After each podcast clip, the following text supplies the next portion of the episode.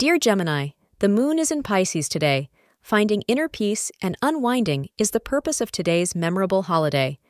You have earned an excellent, lengthy break after a few days of busy work and home schedules. You won't find it anyplace other than within yourself, so you should give up hunting for it elsewhere. Try out some meditation, look for a support group that focuses on personal growth, and observe the difference it makes in your life. The result is going to live up to your anticipations, as said by the astrologers. You are feeling quite romantic these days and are in the mood to have more fun. You are also keen to charm someone special. Do so freely, as today is a day in which your love life may blossom. Efforts you put into your relationships will bear fruit for you in many unexpected ways.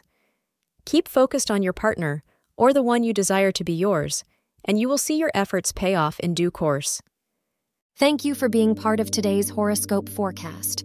Your feedback is important for us to improve and provide better insights. If you found our show helpful, please consider rating it.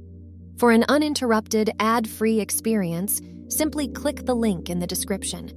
Your support helps us to continue creating valuable content.